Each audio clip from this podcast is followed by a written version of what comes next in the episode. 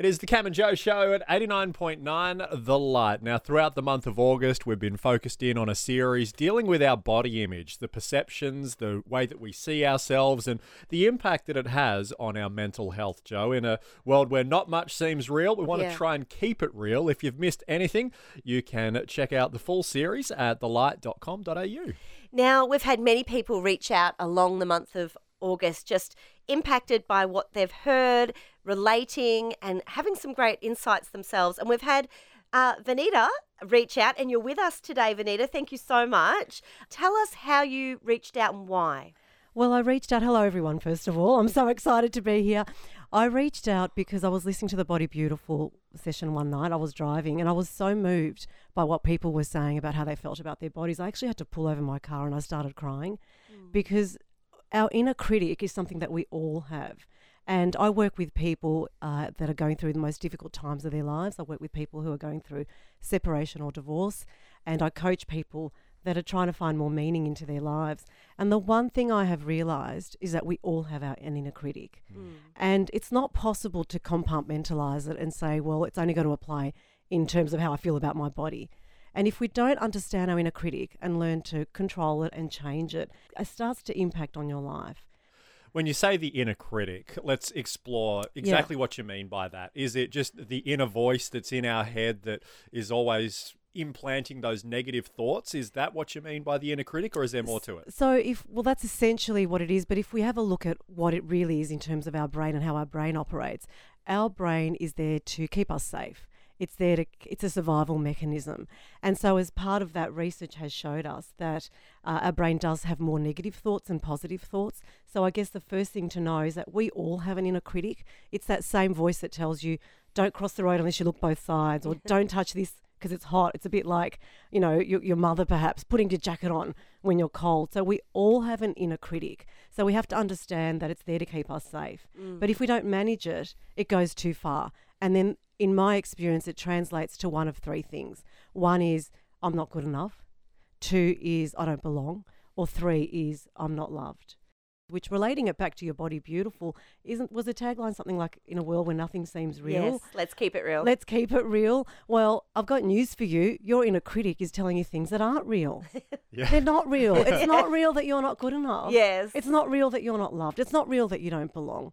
You know, we try to teach children resilience, but in essence, resilience is being able to navigate those difficult moments with that internal self-belief. Mm. I love the uh, thought of teaching children, which is essentially yes. one of the things that you've done through this picture book, which you've released off the yeah. back of COVID, when we all got really tested with our own mental mm. health. It was a crazy couple of years, but the book's called The Teeny Tiny Voice. Tell us about why you put this together and what you hope to achieve, especially for the kids that are reading it. Yes, well, during the long Melbourne lockdown, who yeah. can forget that?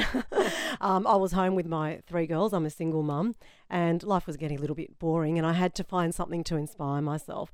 I actually started studying uh, an advanced diploma of the neuroscience of leadership, and what I learned is that children's brains have a high level of neuroplasticity. So it makes it easier for them to learn new skills. It's a lot easier for them to learn a language, for example, or learn an instrument than it is for us as adults.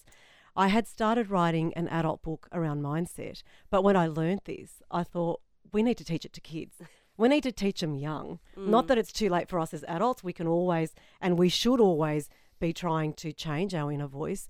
But what a powerful gift we could give children if they can learn this from young. And I have spent the last two weeks doing author visits. I've spoken to thousands of children. And I've, I need to tell you about one experience from a, a young girl. She was four years old.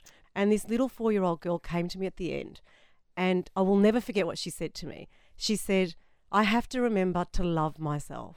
Oh, oh. At four? At four years old. Oh. Could there be a more powerful message? Yeah, but the fact that at four she recognises that she does it. She's only been on this earth for four years That's and right. already is aware that she doesn't really have much love or kindness for herself. That's right. And, I mean, it's it's just been incredible, the things that children have said to me, because I give them out stickers and I say, well, what's one thing kind you're going to say to yourself? Yeah. And as I give out stickers, they say these amazing things like, um, I've got this, or I'm going to tell myself I can get better at writing. And they've grasped the concept so much that if they are able to take that throughout their lives as a daily journey, mm. to touch in with themselves, to say, am I being kind throughout the day, mm. then the impact on that is immense for when they become adults. That's awesome. I want to come back to addressing the inner critic that we yes. talked about earlier. And you said that it's something that we need to put into practice every single day. Yeah. What's a couple of tips or things that we can do really easily to help us actually live that out in our everyday lives? I believe that, um, and I, there's been a lot of research around mindfulness, around journaling.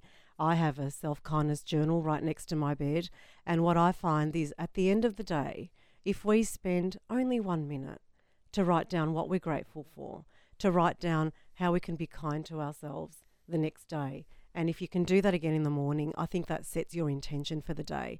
But if you're not inclined to journal and you find that too hard, then it's as simple as whenever you're not feeling good during the day, whenever you're feeling some sort of negative emotion, which you're going to feel, number one, don't bag yourself about it. Mm. Don't put yourself down even more, even more.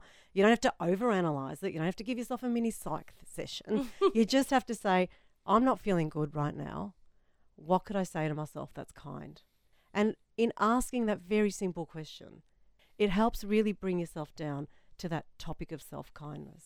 That's fantastic. Venita, thank you so much for reaching out initially after yes. hearing one of these conversations, because it's now led to this conversation, which I've thoroughly enjoyed, and I know that our listeners will have taken so much out of as well. So thank you so much for being here. Thank my you for pleasure. Sharing a bit of your story and your expertise with us today.